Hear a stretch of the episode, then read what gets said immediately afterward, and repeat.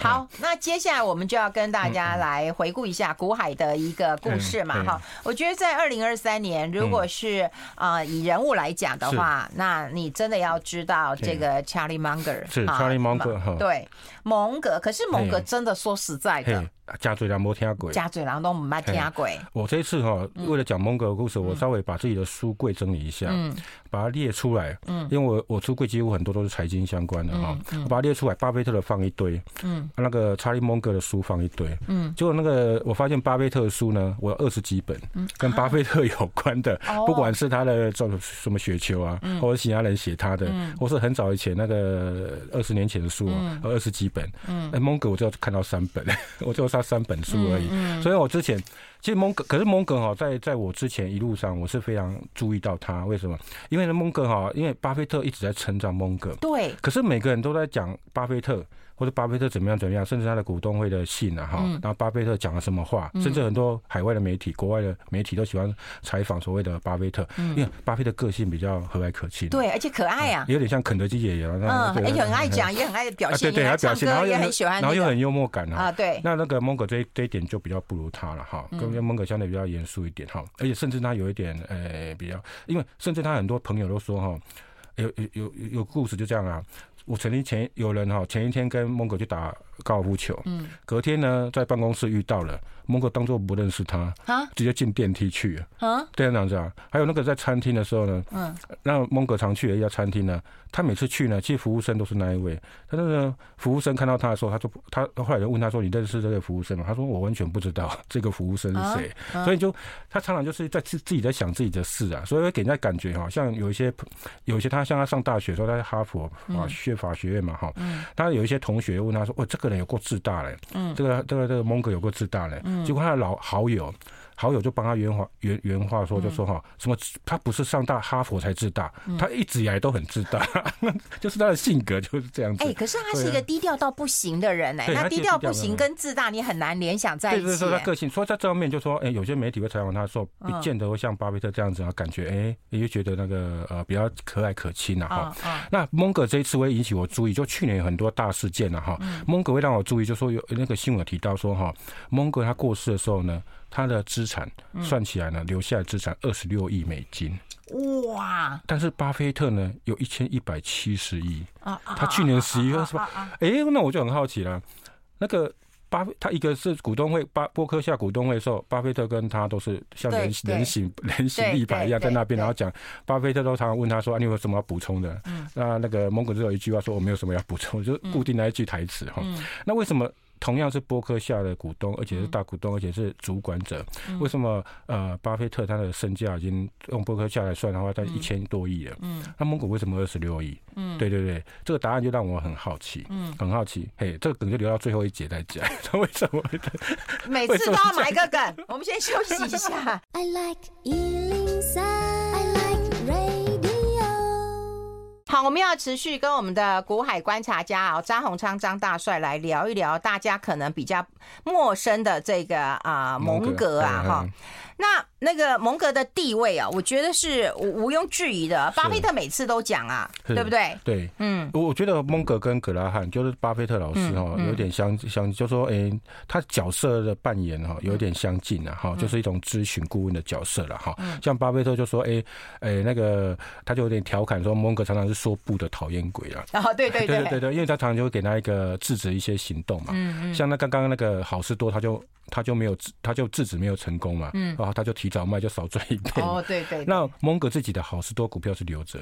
哦，哎，我看到看到最新的那个最近的在。过过世前的采访，他是他从九七年当那个好好事多的董事，嗯，好，他一直都抱着股票，而且股票都还蛮多，都他说好十五块美金买的，嗯，你看现在现在已经将近七百美金了，他一直看好好事多的一个竞争优势跟护城河，嗯，哎，那巴菲特是卖太早了，少赚了一倍哈，所以虽然哦蒙格人家说不，但是巴菲特巴菲特巴菲特还是卖错了哈，所以你就知道蒙格的角色就是当他的一个咨询一个顾问的老师哈，甚至提供他一些他没有想到的地方哈，所以就蒙格哈，但是蒙格呢，为什么说我刚提到说，为什么他的财富相对来讲会比巴菲特少呢？哈，我们来讲一下他的人生哈。他的人生，我觉得他早期来讲的话，他不是一个一开始就是要以股票为职志的啦。嗯，你看巴菲特大家都知道，他十一岁开始买股票了，但是到底有没有一些神话哈？但是他十一，他他按照他的传记是说，他十一岁开始买股票了。嗯，好，买股票买一些股票，但是一开始有套牢，后来就有赚了哈。那蒙格是没有那么早，蒙格反而是因为生活的压力，哎，这跟一般人都比较贴近。嗯，他反而是因为生活压力，刚提到他有八个小孩嘛，嗯，他因为生活压力呢。赚碳不高，你那也见高息呀？不不，这个转播一生啊，有四个是他亲生啊，六个啦，有六个是他亲生的哈，啊，另外两个不是的哈。嗯、他其实有两段婚姻，哈，跟巴菲特一样哈。巴菲特第一任是苏珊，后来后来就后来离开他哈啊，第一任啊啊，那蒙格有两任夫，有有有有两任夫妻，而且同名呢，还同名叫南希啊，南希哈。那南希，南希，那巴那个蒙格一开始的时候他就读。读数学嘛，后来去读那个哈佛的法律，就我们提到嘛，哈。那后来哈佛哈佛啦，厉害啊，厉害。然后那个，另外他当兵的时候，二次世界大战他去当兵哦，他去读那个加州的那个呃气象学，所以他是一个很博学啊。这一点就是跟巴菲特也不太一样，他很喜欢读不同领域的书，所以他常常也讲说你要用多元思考模型。好，这样啊，巴菲特就是他，所以他就不是完全是商业出身。好啊，巴菲特是纯粹一开始他就断定他就是要投走投资路线，好，投资路线。那那。那那个他在那个所谓的啊加州那边的时候呢，就遇到一个女孩子，第一任老婆，嗯，叫南希，嗯，那时候他才二十一岁，你看二十一岁是那种青春期刚过去，对，血脉喷张，然后 立刻就要结婚，立刻就要结婚了，哇！所以他那个对象那时候是南希十九岁嘛，未成年，但是他们男的那时候就结婚了，嗯，然后很快就结婚了之后，他们就。生了三个小孩，哇！一一一个男一个男生，然后两个女生了哈。嗯。啊后后来那个他们到二到蒙格二十九岁的时候，他们已经吵得太激烈了。嗯。后来他们就离婚了。哦。我就离婚了哈。啊，离婚那个，所以这这两个小孩后来就跟着就跟着他了哈。嗯。啊，他老大那个呢，那时候他离婚的时候就付了非常多钱，包括把房子也给他的前任老婆。哇。嘿，然后那个钱呢也是啊。大女，他大女儿有一次回忆，他说：“哈，那时候他刚离婚的时候，他还在尽到父亲的责任嘛。嗯，啊，那时候我去在那个大女儿上学的时候呢，他开的车是一个。”很烂的破车，黄色的一台破车了。所以他是净身出户的意思啊？啊，他几乎都没有没有钱啊，钱都给，因为离婚嘛，你知道吗？一个男人要让他穷，就是不断离婚嘛。他只要离婚几次，他就赔赔怕了。然后呢，他就因为那时候没有钱，但是那那女儿就回忆，他说那时候他就开一台车子，然后烤漆又乱七八糟，像补丁的，你就知道那时候还没有钱啊。那没有钱，因为刚离婚没有钱，他要打拼嘛。那时候他做律师，啊，在律师，但是。对啊，本来想说哈，就离婚，离婚就离婚嘛，差不多没钱就这样子哈，就继续打打拼嘛。没想到他的大儿子，我刚刚提到大儿子哈，就患了一个白血病。哎呦，啊那个时代没办法骨骨质移髓嘛，啊那时候叫针就治疗了一年，所有的医疗费用都是他付的。哦，那时候是整个透支，所以他说那时候蒙哥那时候是非常非常穷，他说需要需要赚一点钱哈，他要赚一点钱。然后后来他前任老婆呢，后来又再婚。是跟那个所谓他大儿子那个所谓治疗癌症那个所谓放放射科医生，嗯，呃，结婚结婚离开的，好好，然后后来他就就之后呢，他遇到说一直到。到他儿子过世之后，他几乎已经一贫如洗了，嗯，啊，所以他就说想要赚钱，就开始说律师的工作当然继续做了，嗯，好，可是呢，他想要做赚钱，就开始接触所谓的证券公司的业务，哦，哎，证券公司的业务，他那时候也有经营，跟朋友一家经营一家企业，叫做有点做变压器的，嗯，哦，做变压器的部分呢，这个部分是卖给军方啊，好，那从从那个变压器军方的时候，因为太多人都要提供给美国军，因为那美国那时候打越战嘛，嗯，所以那时候为了做一些变压器的话，竞争非常激烈，嗯，所以蒙格。为什么到后来说，他说他告诉巴菲特说要买一家好的公司，你不要捡那个烟屁股，就是因为他从这一家公司的的那个所谓的经验哈，他发现哦一家好的公司，就说有护城河的公司的话，获利会相对比较好。但是如果你买一个哈一直有竞争的公司的话哈，你的获利就会不好。所以他这一家公司呢，后来就持有十年之后就把它整个出脱了，好整个出脱哈。那你他。他想要办法赚钱，除了这接触证券业，因为他说本金也不多嘛。嗯。到一九五六年的时候，嗯，他就接接触到所谓的那个啊第二任老婆，也叫 Nancy，叫 Nancy，对，刚有讲 Nancy，那 Nancy，对啊，那这辈子是啊，那 Nancy，他跟 Nancy 还有都没还好不会念错名字，就算你在做梦的时候念 Nancy，老婆都以为在念他这样子。他那个 Nancy 后来也带来两个小孩了。哦，啊，那那他的两个两个小孩就是两个男生呐，嗯，啊，两个两个男生，后来就是他因为两个都离离过婚，嗯，好啊，更珍惜下一段婚姻哈，所以他们也是很快就闪婚了，嗯，很闪婚了。那蒙格在他过世之前，他有讲过一句话，他说在他这一辈子最感谢的只有一个人，嗯，就是他第二任老婆的前夫，嗯，的前夫，因为哈。他只是表现的比他那个第二任老婆前夫还好一点点，结果他这个老婆就跟了他五六十年。哎呦，好会说话哟！因为蒙格其实跟巴菲特一样哈，他其实是自我管理比较像他老婆第二任老婆就说哈，这个蒙格呢把家里都当饭店一样，嗯，啊来之后来来来看看书，然后跟小孩跟小孩玩一下哈，他就出门了，他其实没有做打打扫的事情，嗯，所以他第第二任老婆呢。跟他相处了到二零一零年才过世了，所以他说他那时候第二老婆就带了两个小孩，还有他之前跟前妻的两个小孩，而另外呢，他跟这个第二老婆又生了四个小孩，所以总共有八个小孩要养，所以你就知道他要有钱的原因就在这里。还好后来他娶了八个小孩，你这这怎么养啊？对对对，后来他娶了第二任老婆之后呢，开始有一点帮夫运了。哦，对，所以那个他的命运就开始好转哈。那个所谓的他一九五六年就是跟第二老婆结婚嘛，嗯，一九五九年遇到巴菲特。那是不是应该遇到了巴菲特？嘿，没有巴菲特，他们跟到他们跟这个合作是在一九七八年，哦、就是他担任那个伯克，欸、对他们中间只是咨询哦，但是在投资方面的时候，他们两个开始有契合。因为我刚提到嘛，蒙格那时候一直想要有钱，他要开始研参与股票市场。哦，哎嘿，这这个缘分这么长，到底是什么因素？我们先休息一下吧，好我们待会讨论。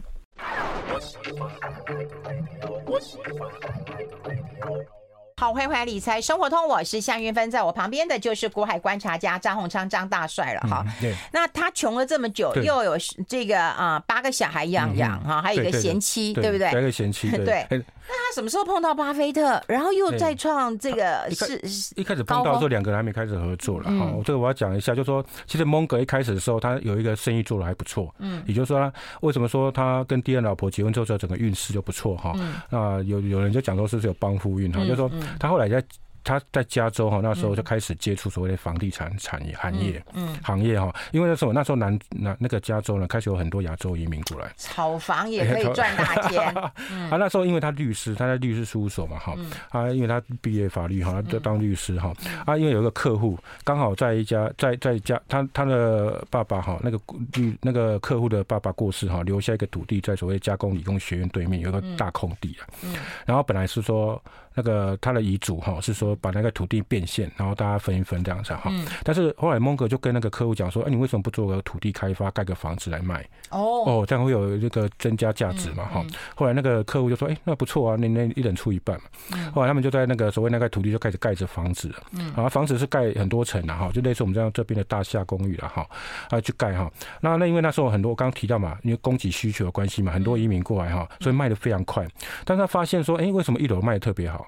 但是呢，楼上都卖不好，嗯，因为大家想要呃一个比较环境比较好的一楼，嗯，环境出来环境比较大了哈，那楼上的话大家嫌麻烦，所以后来他们又盖了二三四哈，这这二三四的建案呢，后来就改独栋的，嗯，然后有一些绿化，所以呢，光是这个房地产呢，他第一个案子呢，从十万美金，他那时候拿拿十万美金出来，到后来就滚到一百四十万美金，哇，然后最终到房地产他收手的时候，已经滚到两百万美金。你知道吗？大概呃，以我们现在物价大概乘以十倍了，然后大概再乘以十倍，就知道那时候他赚房地产赚了多少，嗯，啊赚了多少哈。所以你看房地产还是最好赚。因为那时候都刚好在起来嘛，有很多移民嘛，有很多移民那有需求，而需求来了就大家都想到比较好的环境，嗯，你可以走比较高端高端的一些路线哈。所以他这个房地产就赚还不错。所以那时候巴菲特虽然一开始我跟他讲说，哎，要不要来合作投资的部分呢？一一开始蒙格是没有那么那么积极，因为第一个他他他他房地产还做的还不错了，嗯，所以我刚提到说为什么第一个财富他们会分开会差异那么大哈，第一个就是说其实巴菲特投资的起点是非常早，但蒙格他的投资没那么早，嗯，就说巴菲特不是出一本雪球嘛，嗯，你只要常常的波，你让股票一直转啊，然后投资只要一直有成功的话，你可以就复利下去嘛，那蒙格相对没那么早，嗯，那巴菲特相对比较早，所以你会发现他现在财富为什么到后来分开，第一个。巴菲特就是，如果从十一岁开始的话，他钱一直滚，他一直在建立他的投资理念，对，然后包括从从一而终啦，就说他都是以投资为为主哈。从读大学的时候，然后到后来创合伙事业，他都是以投资为主，所以他钱不断的去滚，滚那个现滚那个股票现金哈。然后蒙格一开始就房地产，啊，虽然有做一些股票，但不是他主要的，哦，不是他主要的哈。那到一九六二年的时候呢，后来。巴菲特成立了，巴菲特那时候就是买了波克夏，那一年那一年跟对面两个就很关键。巴菲特买了波克夏，嗯，那其实波克夏后来是烫烫手山芋嘛，因为它纺织股嘛，好像烫手山芋波那个巴菲特也是整理了一段时间。当年呢，蒙格虽然受到巴菲特邀请，但是他还是没有说要要跟他一起合作了。他做了两个事业，第一个就是说那个成立一个个人的那个所谓的律师事务所，哦，跟人家合伙成立一个事务所。第二个，他也成立这个投资合伙事业，诶，他开始接触投资了，但是他跟的不是巴菲特，他跟了一个叫好朋友叫惠勒。好，他就是合作了一个合伙事业，啊，那个合伙事业在加州，好，也做投资的部分。那这个投资的部，他合伙事业到后来一九七零年代后来也收了哈。这合伙事业呢，还比巴菲特那时候合伙事业呢，报酬率平均报酬率还高。哦，所以那时候蒙格其实投资的能力也没有比较比巴菲特差了。对，比巴菲特差。那啊是，可是呢，那那那那强强哦，到最后是怎么联手的？对，后来呢，这都是呃。蒙格在加州哦有投资一些项目呢，刚好都有跟巴菲特不断的交换意见，所以他们那那时候没有合作，但是那时候不是说很多那个所谓的呃讯息都说巴菲特跟蒙格那时候不断的透过电话在讲，而且一讲都是好几个小时，因为他们交换所谓的投资讯息，也就类似我们很多人去参加什么股友会或是跟一些投资同好然后交换讯息，但是你们钱没有放在一起，好啊那时候交换讯息，所以。蒙格那时候提供了很多加州的一个投资的机会，哦，给那个所谓的巴菲特。那其中最重要一家公司呢，就让巴菲特呢，也就是说波克下一个起飞的关键点，其实是蒙格介绍一家公司叫蓝筹印花公司。这我想大家研究巴菲特的人就知道，蓝筹印花它是一种哦，就是我们传统上去买那个有没有？之前我们去买那个商场，比如说去全联，或者说一些一些超市以前哦，都会送你买东西的时候送你那个那个贴纸嘛，对对对对，几点几点嘛，然后集多少之后你可以再换什么？对对，锅啊碗锅碗啊或什么东西啊哈。啊，那时候有一家有一家公司在加州叫做蓝筹印花，是专门做这个。嗯，但是呢，你不见得每个客户他买这个买东西送了印花之后就会留着，像我以前都直接丢掉。对，我也不要，但有人会跟我要，我就会给他。对对，我就给他，对对，但我就直接丢掉。但是呢，其实那个商店跟这一家公司合作的时候，他会付该有的钱，买印花的钱嘛。嗯，所以他账上就很多这种应该兑付印花成本的。哦，礼品的东西的这个钱一直留在账上，嗯，啊，后来被蒙格发现，哦，这个部分就有点像巴菲特后来提到的浮存金嘛，我有一笔一笔现金，账上现金可以用来投资，嗯，我可以钱滚钱，而且这个钱是别人的钱，而且是无息的钱，我可以不断拿来拿来钱。那那时候呢，呃，那个蓝筹印花在一九七零年代的时候，那时候营业额一年大概做一点四亿美金啊，哈，他那个浮存金这个就是印花人家储存准备来兑付的那个准备金啊，哈，大概将近一亿美金，你看多少？一美金可以来买很多公司啊！哦，所以那时候他就开始啊，就是这家公司蒙格就开始买哈。那后来也告诉那个巴菲特，巴菲特也用波克夏去买这家公司。嗯，好，用用富康道修博，道修博哈。后来就所以蓝筹印花公司哦，其实波克夏为什么到后来哈？开始起飞嘿，开始起飞的关键啊，第一个就是这家公司是很关键，然后这个公司是蒙格介绍给巴菲特的，嗯，哦，蓝筹用，那那有浮存金，他去投资，那就投资什么呢？就大家可能有些人吃过，就喜事糖果。啊，是，嗯。那么其实，嗯，哦，我去看了一下，一一个巧克力要一百多块嘛，哈，嗯，要从美，如果在台湾买的话，在台湾买的话，哎，好吃啊，美国空运的，巴菲特最喜欢吃，有很甜不是吗？也是很甜的，对他最喜欢吃，最喜欢吃的哈。那喜诗糖果，那当初他他就用这个请他去买了一个喜之糖果，这喜之糖果呢，当初就贡献了非常多的盈余哈，而且这个喜之糖果也改变了巴菲特的一个检验皮股的看法，也是蒙哥所讲的，就是说他喜之糖果当初买两千八百两千五百万美金嘛，哈，他是用 PB 就是那个股净值啊，大概三倍价格。那以前巴菲特是检验屁股的，他不会去买这种公司的股票。哎、哦欸，那两个都是强者，对对不对？两个对投资都有研究的，也有自己独自的逻逻辑的。我们不要说闻者相亲好了，对不对？就两个同同行的人都会同行相忌的，对，好闻者相亲的。但这两个竟然都没有吵架，你不觉得很怪吗？我们先休息一下。I like 好，我们现场的是张宏昌张大帅啊。我们刚刚还是持续有在投票，我发现没有用 Line Pay 的人百分之五十。哦哟，我这边的人已经越来越多了。哎呦，哎呦，哎呦，有的有三十五 percent 啊，偶尔用的，那偶尔用其实也算在有用的。这个我就想到说，如果这一群人将来会转成用 Line Pay 的话，那 Line Pay 还有机会啊。哎呦，如果他们接下来都不用，还是坚持不用 Line Pay 的话，那 Line Pay 就是没有新的成长空间嘛。哦哦，对不对？对对对啊对。但我我我周遭的人几乎都是有用 Line Pay 的。好啦好啦，我是大娘啦。大娘。哎，那来看看这两位大叔什么时候相逢的？其实哦，就他们相逢是因为哈被迫的。嗯，被美国政府 被迫的。嗯，他们后来我刚刚提到说，他们投那个喜事糖果嘛，哈，他赚到钱，他们要去那个后来我事后那个巴菲特又拿来买可口可乐嘛，可口可乐那时候是他还利用所谓一九八七年的股灾进去的，哦，所以他把可口可乐嘛，然后到现在为止，他可口可乐的部位呢配的股息已经就每年配的股息已经等于他当初投资的成本了，嗯，啊，就是那个钱就已经很多了，哈，变成金鸡母了，哈。那他们为什么被？因为那时候他们为什么被？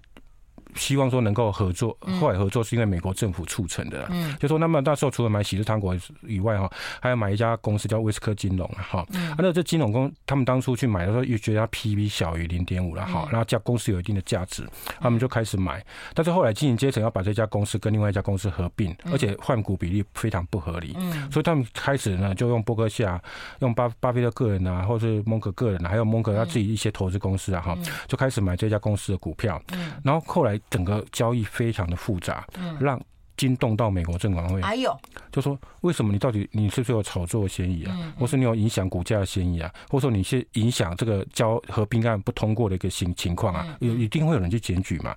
后来他们因为这样的一个情况，他们就想说，那就不要那么复杂。后来刚刚我提到蓝筹了哈，还有他们之前有成立一家什么多元零售公司啊哈，还有这家公司通通就开始。并入到所谓的伯克夏哦，嘿，伯克夏本来就持有部分嘛，因为本来是一起合合作，然后个别投资嘛，哈，后来他们就把就把它并入所谓的波克夏。那当然了，蒙格本来手上的一些这些公司的股票呢，他也都换成所谓的波克夏的股票哦，波克夏的股票就像一个同整整合了一样。对，那就那那时候大概就一九七八年的时候，就我刚刚说合作就开始一九七八年嘛，这个合这个并购大概就合作大概几年，花了几年的时间了哈。然后一九七八年的时候呢，那个蒙格呢就正式担任所谓的副主席。嗯，啊，副主席就这样子，然后一开始的时候也是跟巴菲特一样，要写那个所谓股东会的信哈。哎，这两个就是波克夏的老老老公啊飘哎，老公飘，对，真的耶，招牌啦，对，两个招牌招牌啦。而且你说是在携手合作五六十年，那个那个创下世界之巅峰的傲人成绩啊。其实他们都还是地下有意见不一样的地方呢。啊，有吵架吗？大家有了，我这个按照巴菲特讲，他有红着脸的时候了。他们用你看他讲话多斯文，对对对，又不会说吵架，人家说吵架太直接了。我还想提不一。还可以不一名，对不对？就翻脸走人呐。对他们还是有啊，因为有时候投资，因为个性也不一样，包括他们支持的政党都不一样，一个支持共和，一个支持民主啊。这样还能够 相处哎？在台湾可能就不行。在台湾，你你看每次到选举就翻脸 走人，翻脸的翻脸。对，然后什么三一三朋友的三朋友，对不对？对对对。那我觉得说，其实蒙格要谨守他自己的分际，就是说他其实就当一个咨询顾问，他也不想要张扬哈。其实我蒙格有讲过一句话，因为那个他一九九三年的时候呢，就开始列入了富比士的所谓的富豪排行榜。一九九三年的时候，嗯、然后呢，那个呃，一九九九九九九六年的时候呢，他要上封面哈。嗯、那蒙格那时候就说，他要尽量让自己的资产呢，不要达到列入富豪排行榜的门槛。你就知道他多好低多低调，多低调。嗯、所以他很多钱啊，有时候他会捐。他会觉得，哎，蒙格的个性，他很爱阅读，他眼睛后来不是有有左眼后来瞎了嘛，哈，因为白内障，他白内障，白内障会瞎吗？对，那时候意外哈，他那时候找了一个蒙古大夫了哈，哎呦，那蒙古大夫那时候，而且早期那个白内障不像我们现在一样那么容易就解决了哈，他那时候那个白内障的时候，他医生没有处理好，啊，整个感染，啊，整个感染之后，他的细胞呢就开始发炎滋生，然后从外面就长。就细胞就也像癌症不断的分裂滋生啊，然后一直挤压到里面的视神经，痛到不行。后来他就拜托医生说：“那你把我眼珠挖出来吧。”哎呦，难怪他是这样瞎的。对对对，好好好可怕，好可怕！大量阅读，我们先休息一下，我们先休息。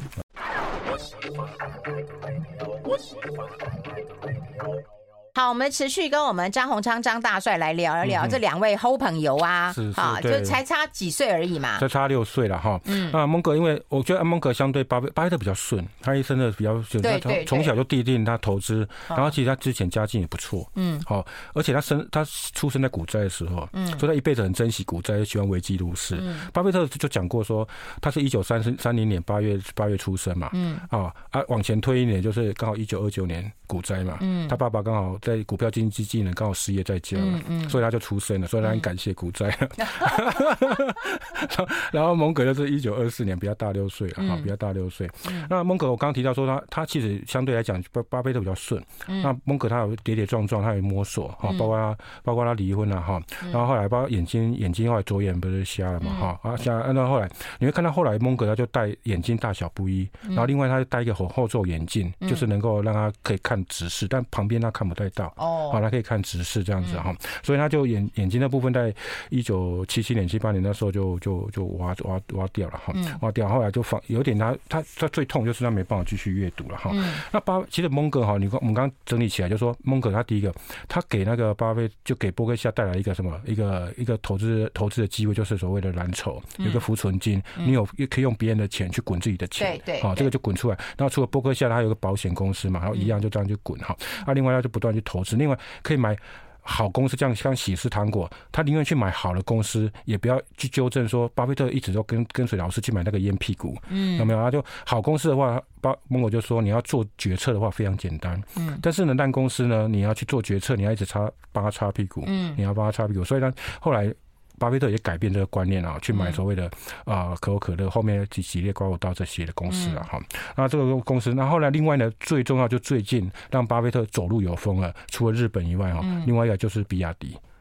哦，比亚迪让巴菲特波克夏赚了四十一倍，哇，八块八块多港币买进。蒙格建议的吧？哎，蒙格建议的，因为那时候蒙格有看好一段，有看好中国，他他有说一个地叫里路嘛，啊，就是一个中中国的一个相关，哎，那时候就看八块就买比亚迪，后来最高涨到三百多块嘛，哈，那最近最近几年开始慢慢卖比亚迪，赚四十一倍，嗯，赚四十一倍哈，但是蒙格。他最后一年这一两年呢、啊，就有一个投资败笔，他自己后来很后悔，他去买了阿里巴巴嘛，嗯阿里巴巴，后来他他以为说阿里巴巴就像他买好事多一样哈，有一个护城河，哦，在中国的互联网有一定的地位，结果他后来就很后悔，就说他买阿里巴巴是一个重大错，他也不是出一半嘛，出认赔一半，然后他就认为说，哎，阿里巴巴最后还是一个零售商，他根本不是一个互联网企业，就是在网络上消费购物的东西呀，哈，后来就这笔就就就做做，但是他因为。巴菲特就这一笔就没有跟了，嗯，但是巴呃比亚迪的部分就让啊所谓的那个伯克夏那边赚了大钱嘛，哈，所以他的很多观念啊，其实是刚好改变了所谓的巴菲特，所以巴菲特这一次就，呃，他的财富效应呢，就从比伯克夏里面，因为他有百分之九十九，像巴菲特百分之九十九就压在伯克夏嘛，财富伯克夏。那我们刚刚提到说，为什么两两个人财富差那么多？第一个，蒙哥他一开始的投资起点比较晚，嗯，第二个就是说。蒙格他投资伯克夏的部位比巴菲特低很多，因为伯克夏毕竟是巴菲特一开始就创立了，他买进来的公司嘛，后来经过整顿，所以一开始他最最开始的时候，他的持股一度将近将近百分之五十，嗯，他持股，所以他复利就很大。那我刚讲一九一九七八年的时候，那个蒙格把一些股票啊哈并进去波克夏，换出来的持股比率也才两趴。嗯，所以你跟你跟巴菲特之间的比起来，那个基数就差很多了。所以第一个投资比较晚，然后第二个你当初持有波克夏的股票又基数比较低，比较少，所以后来你的财富的乘数效果到后来，你就当然就输巴菲特一大截了。啊，可是蒙格在。将近就是上个世纪，在一九九九七年、九八年的时候，他捐了一些巴波克夏的股票出去，嗯，所以他这些股票的部分，他就没有办法享受。他捐给谁？他捐给一些公益，他喜欢做公益。哦，其实波克巴他们两个两个老先生都蛮喜欢做公益的啦，嗯，啊，尤其是蒙格，他会捐给他捐给那个医疗相关跟教育相关的哈，嗯，所以这个部分他就是。不断减少，所以有人算过了，就说你这部分的波克夏如果不要捐出去的话，他现在财富不是二十六亿，应该有一两百亿啊。哦，因为这样一两百亿，所以他这部分是其实捐出去，但是跟千亿还是有，有差别。因为一开始巴菲特做做的股持股比较多嘛，嗯、所以你看后来那个五十年来哈，波克夏的报酬率七点二万倍。哦，啊，你当然你就是他们两个合呃，就是合伙以来哦，对对，就是成立以来，成立以来，成立以来哈，成立以来，嘿呀，那不那个蒙格是中间进去嘛，他起步比较晚，然后技术又比较低，所以财富当然分出来了。但是巴菲特成功的一种观念啊，是蒙格带给他的，也就是说蒙格是巴菲特的贵人。